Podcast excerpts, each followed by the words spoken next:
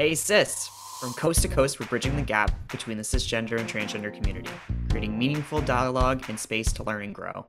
Join us as we connect with our community, break down tough conversations, and get comfortable being better humans. Traveling is a very vulnerable time. Mm-hmm. And it really is when those those parts of your life that make things harder and those parts of your life that make things easier really start showing up. They they really become clear. So today on hey Cis Isaac and I are super excited to have one of our very own joining us, Emma Stanley, who is hello. Ah, very excited to have you here, Emma. Emma's been working with Simply Good Form since fall of 2021, and now she is taking her show on the road and going to be working with us from another part of the globe. And we are here to talk about travel uh, traveling what you know what it's like if you are a member of the trans community the non-binary community uh, what barriers exist? What do you have to think about that uh, the average cis traveler just never has to think about? And with your vast experience in the past and this upcoming trip we're excited to hear um, some of your thoughts on that emma. When you start traveling um, or at least when i did I have never gotten such an immediate education on intersectionality in my life. Um, like the the way that the pieces of your life connect to make this a more difficult or less difficult process becomes immediately apparent. I'm Canadian, and that's huge. Just the fact I am from this country uh, makes people more likely to trust me in airports. And I have a story uh, for you that really it, it's sort of the story that I use when I want to try and give people a really perfect example of how intersectionality affects us.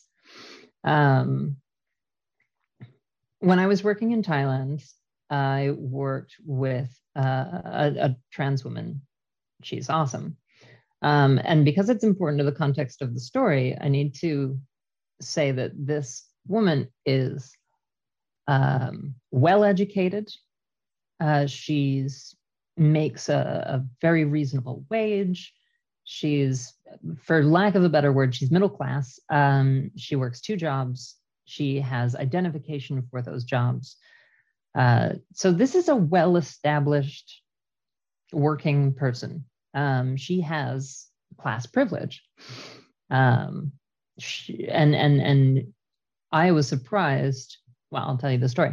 So she's Thai and trans, and she goes to Hong Kong.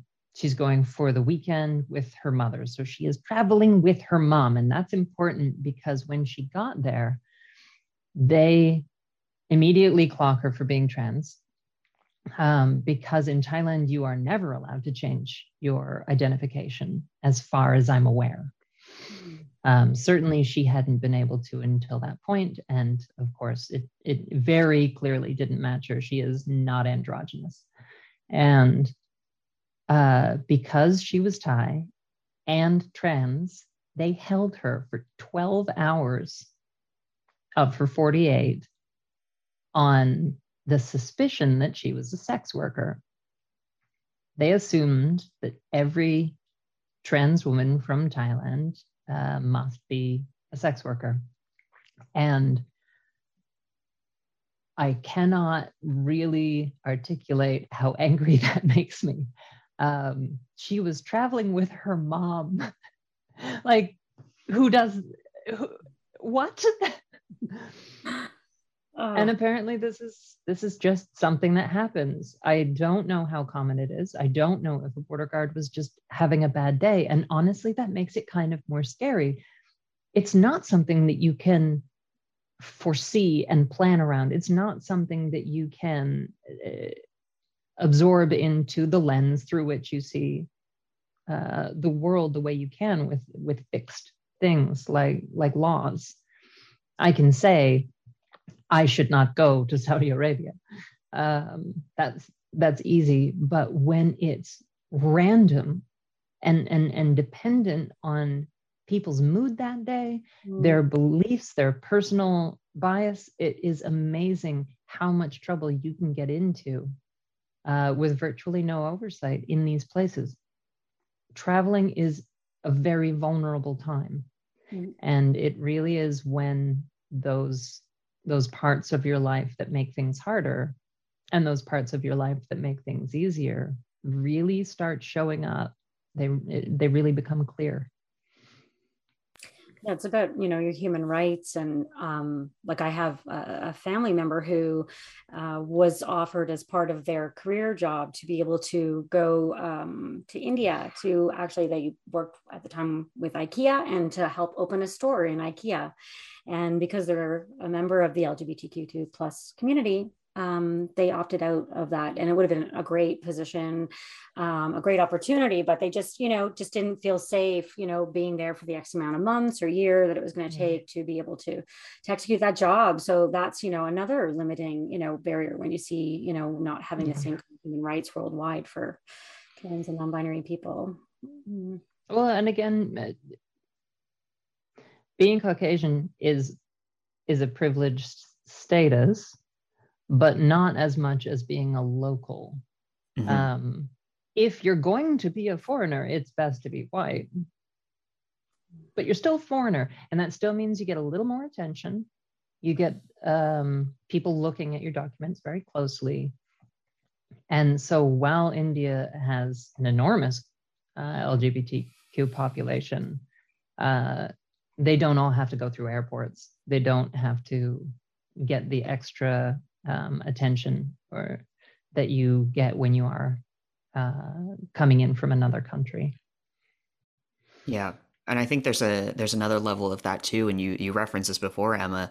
Um, the fact of being like Canadian too has a has a different sense of security when traveling. I mean, of course, depending on on where you're going.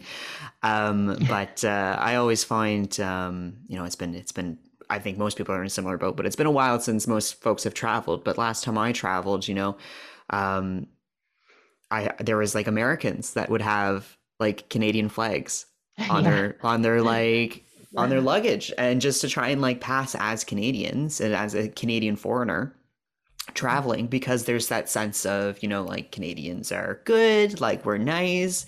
I mean that can be debated on a good day. we don't carry guns yes. most of the time. Most of the time. Um but yeah like it's it, there's that whole other sense too of like not only what you look like but where you're coming from.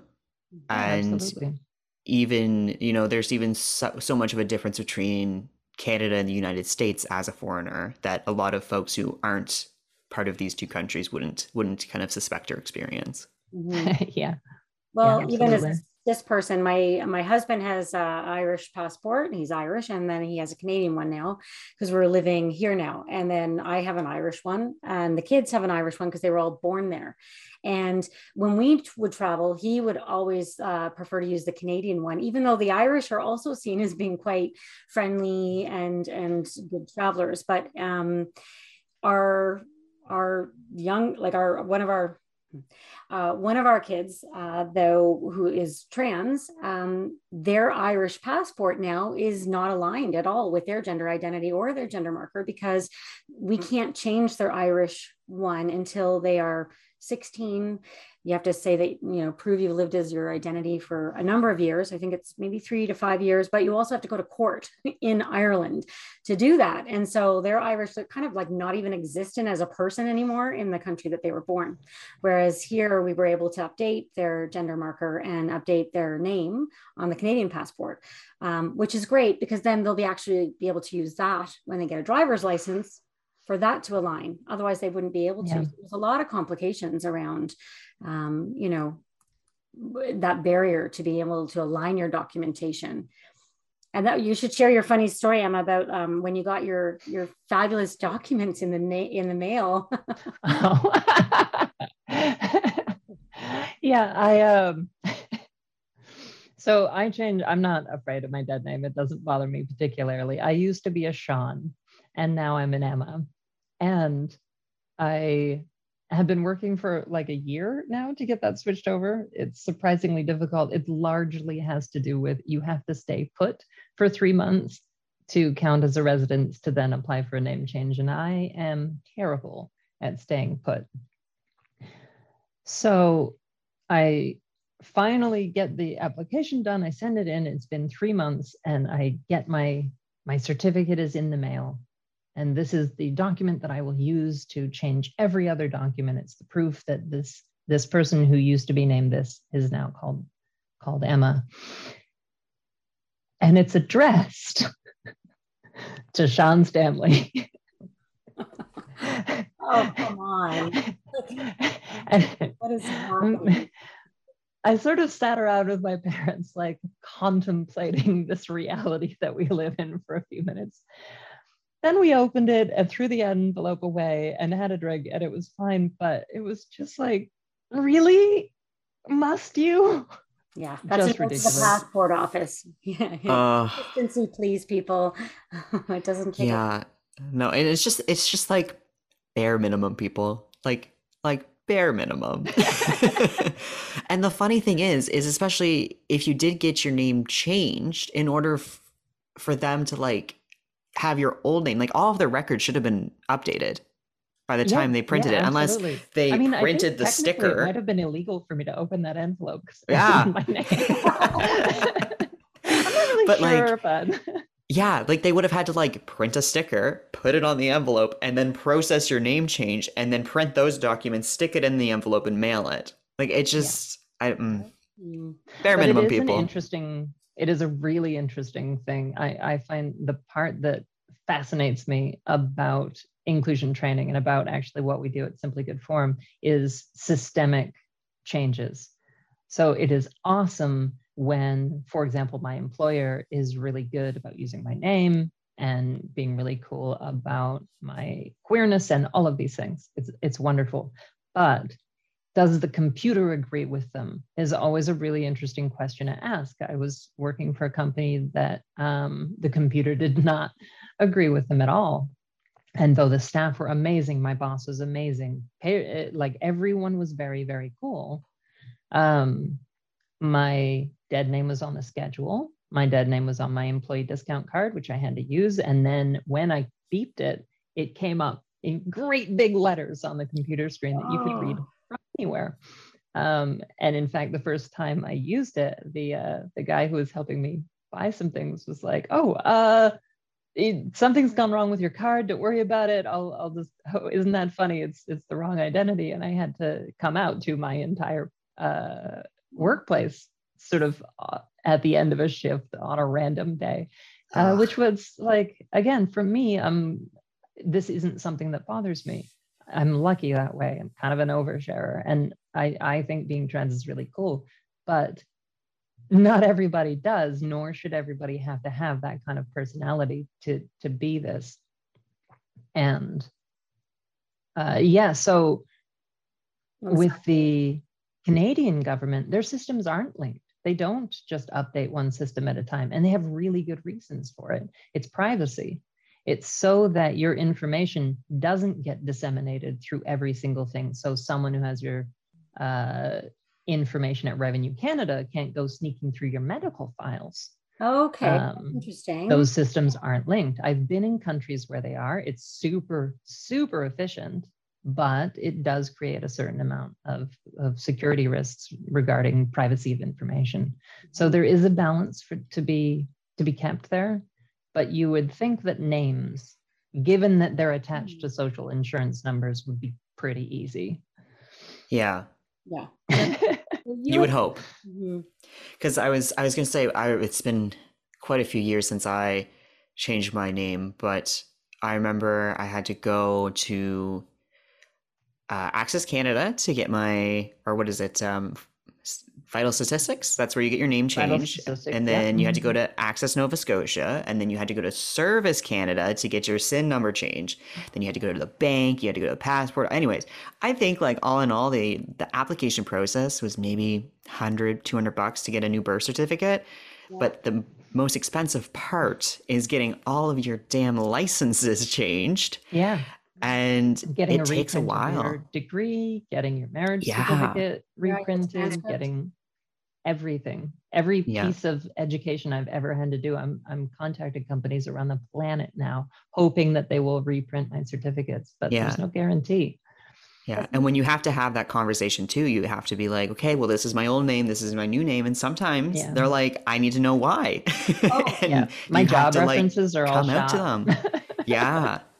I can't contact my my my dean from the Middle East with this, Oh. so I I just can't use that reference anymore. Which is, I mean, I'm in a pretty specific situation where I've I, I've been traveling all around, so it it does it's not Canada's fault, but it does make for a really tricky situation sometimes, and it's just these little weird things and and interactions with paperwork and with large scale systems Very that, that being trans makes more difficult. Yeah. Absolutely, absolutely. You'd think some of that would be subsidized as well because, you know, you think it would be under the umbrella of like, okay, this was an error by the way that we used to look at as being binary, and we should own that. It's, there shouldn't be a cost to fix it. Um, when Yeah. it human rights, but I, we're at that point right now where we have to go to Service Canada, I guess, to get um, the SIN number updated uh, Yeah. for our kiddo because they are applying for their first job, and I asked them, I said, you know, like, how do you feel about that? And they're actually okay. But I just thought, you know, you say that, but you don't know the impact it might have if you, Yeah. you know, so, but apparently I think we have to come up with all the documentation. And maybe it's because they were born in Ireland, but all the documentation we went through originally when we did the name change. And I have it, but we've moved and I have no idea where it is. Anyway, it's going through boxes and find old paperwork. Uh, the passport should be So good. it's It's not. it's it's a really interesting because um as more people are starting to transition younger and and they're starting to insist on on having documents that actually match them um i this information is not current i need to qualify that this is when i very first looked into transitioning that was probably a decade ago now but when i did a bunch of european countries uh, wouldn't uh, change your documentation. They wouldn't officially declare you trans until you were sterile. Yeah, you had on affirming So surgery. Exactly. Yeah. And if you never wanted to do that, then you could never, you know. well, and if you weren't able yet because you're 16 or because you're 12, Mhm. uh, you just have to wait for a decade and then get on a wait list for surgery. Not to mention being forced to do, do Mhm. surgery just to have your ID match you. It's ridiculous. I wrote it down. Luckily, I was kind of prepared for this because I wrote sort of a blog entry um, that was this a few days ago. So it did get me thinking about um, like the intersectionality angle of it, Mhm. especially is just wild. Yeah. And you really, really notice because where you're from affects your passport and your passport, like Mhm. being a queer Canadian is entirely different than being a queer South African because their passports suck. They can't go anywhere easily, Mm. even though, like, you're talking about a white, well educated, English speaking um, person traveling out of South Africa will have infinitely more difficulty than me.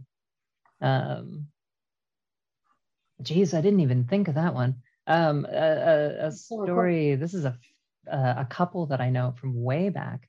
Uh, I worked with them in Korea. They wanted to go to their American friend's wedding, and they had to apply six months before they went. And they were under suspicion the entire time they were there that they were going to try and stay. These are two university professors. but because their passport is South African, it, it is assumed that they are a flight risk all the time. And there's your your your straight white cis middle class English speaking educated good salary doesn't matter.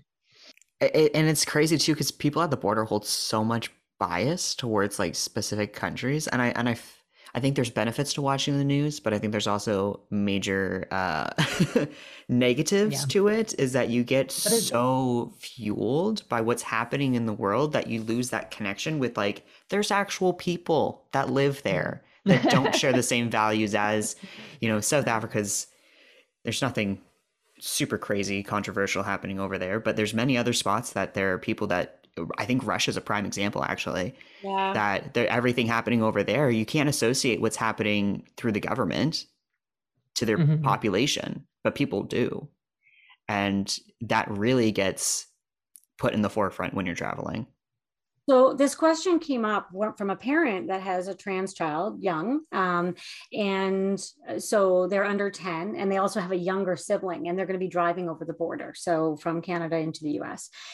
And they asked this question, so because I, you know, it's fair to say many parents of of trans youth you know if you're if you're transitioning young all that really you know is happens is your hair your your name Mhm. you know and then your clothing right? So um, you don't necessarily have to rush out and do these big name changes necessarily. So they they haven't done it and they were worried about what might happen when they go over the border if they have to show id they don't look like the name.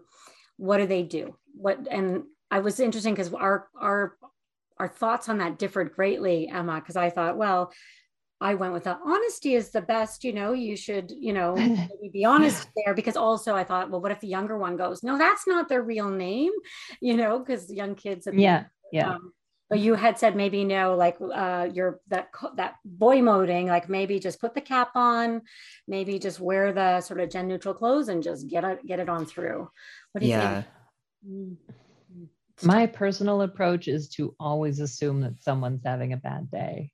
Um, that's me. I also carry five pieces of identification when I travel. I am modestly paranoid and I accept that. But yeah, I tend to just try and not be noticed. Um, we'll see.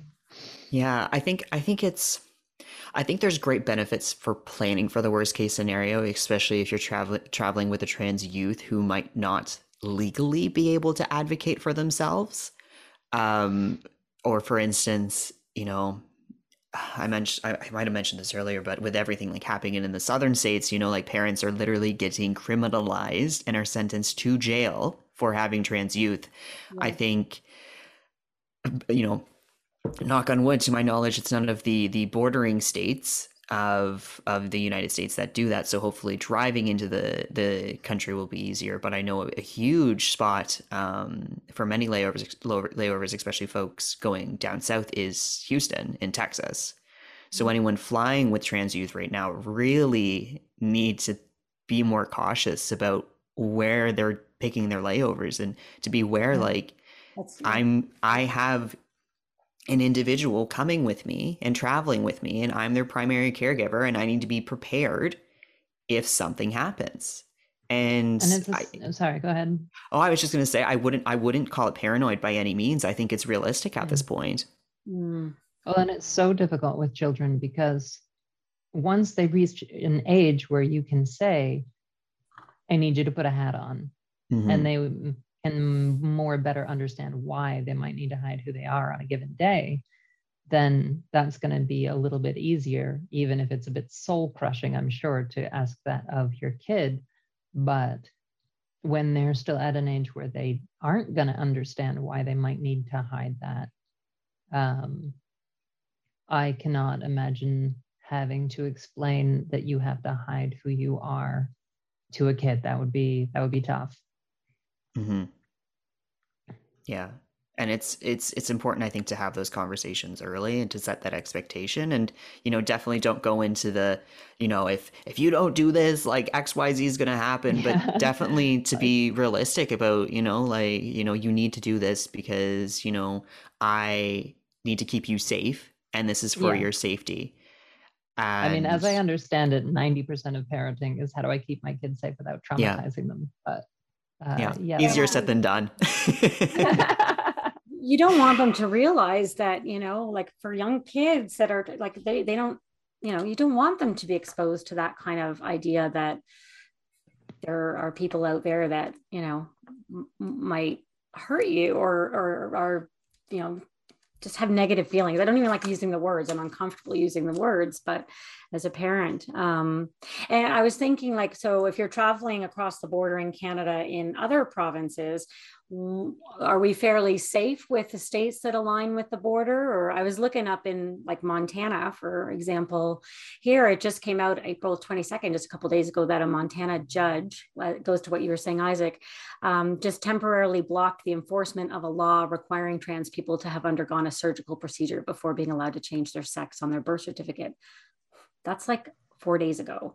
Um, yeah and which is i mean that's positive but i wasn't sure if that particular state was maybe hmm, uh, there was a couple up there in sort of the northern part that was kind of in line with sort of texas ideology as well that was very sort of anti-trans mm-hmm. youth. And so you know it's something that yeah you need to do your research. You should always check in you know with the canadian you know the Canadian website that you were talking about. We could put a link uh, in the show notes to to that as well. Yeah, yeah. absolutely. And and I think it's important too to look state by state and to really recognize like who's traveling with you, regardless if it's a trans individual. It could be someone who's black. It could be someone who's indigenous. It could be someone who's biracial, disabled, anything like that. I think people need to be more aware of I don't want to say like what they're bringing to the border, but like who they are when they reach the border and what the the the possibilities of discrimination are to at least have a game plan in mind so that the worst case scenario yeah. doesn't happen. Be prepared. Yeah. So, on the topic of travel, I wanted to take it local and connect with Veronica Landry of Bootprint Hiking Tours. Veronica is offering a, an LGBTQ plus specific hiking package this summer on the tail end of Halifax Pride Festival, which will take place around Cape Breton over a period of six days and five nights. We first met Veronica at Simply Good Form last September when she came to us looking to learn how to be more inclusive and to be sure that she's offering inclusive tourism packages and being inclusive about her language. Veronica had already taken steps to become rainbow registered through the nationally run organization, the CGLCC, but she wanted to take it even further and had talked about back then organizing this tour. So I wanted to ask her a few questions on how it's shaping up, what it looks like, and if you're interested, how you can get more information on joining this cool tour pack that is going to be taking place at the end of July this summer. So I have lots of guided hikes planned this summer. Some of them are private that people have contacted me, and some of them are on a preset schedule. I've designated our July Cape Breton tour to be an LGBTQ plus tour. Um, and where will that go in Cape Breton? That goes around the Cabot Trail. And we do lots of hikes in the Cape Breton Highlands National Park. Nice. And what are the dates for that uh, that tour in July? It's July 24th to 29th. 24th to the 29th.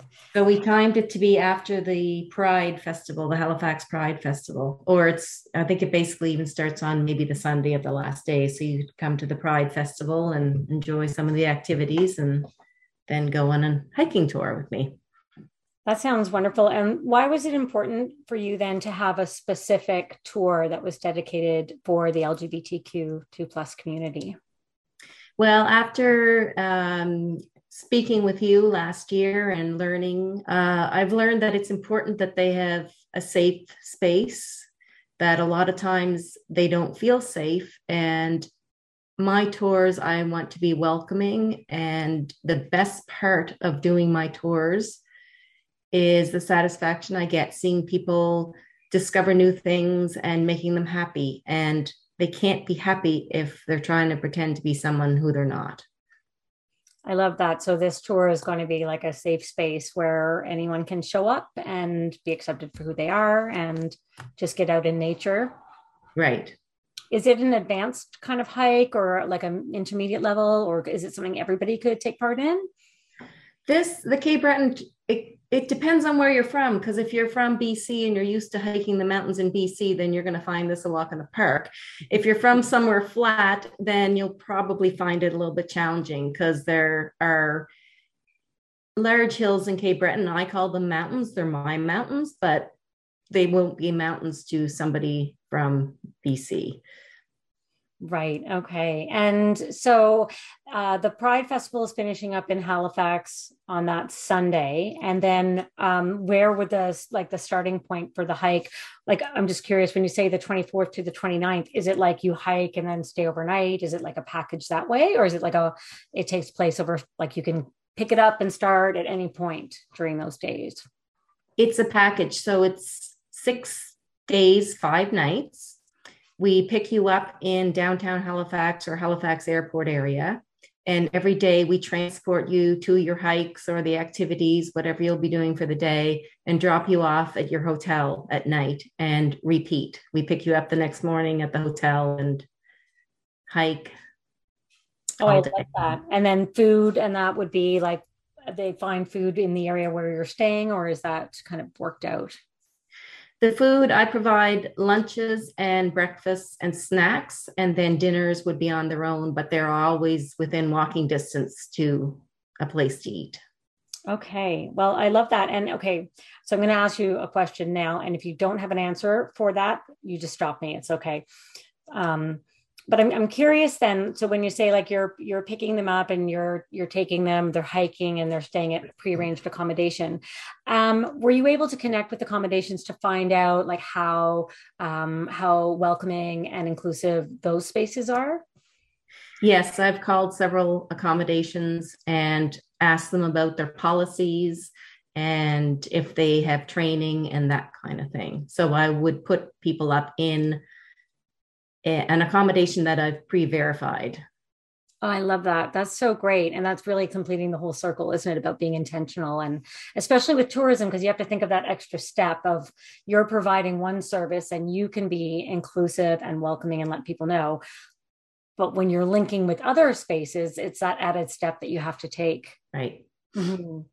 Great. Well, um, if you can share with us a link to the tour, we'll be happy to put it in the show notes for the podcast. And I, I wish you great success. Thank you. You're welcome. Bye. Bye. That's all the time we have today, folks. Thank you for joining us for another episode of Hey Cis. The conversation doesn't have to stop here, though. If you would like to get in touch with us to ask us a question or share your story on a future episode, you can email us at connect at simplygoodform.com or visit us on our website at www.heysis.com.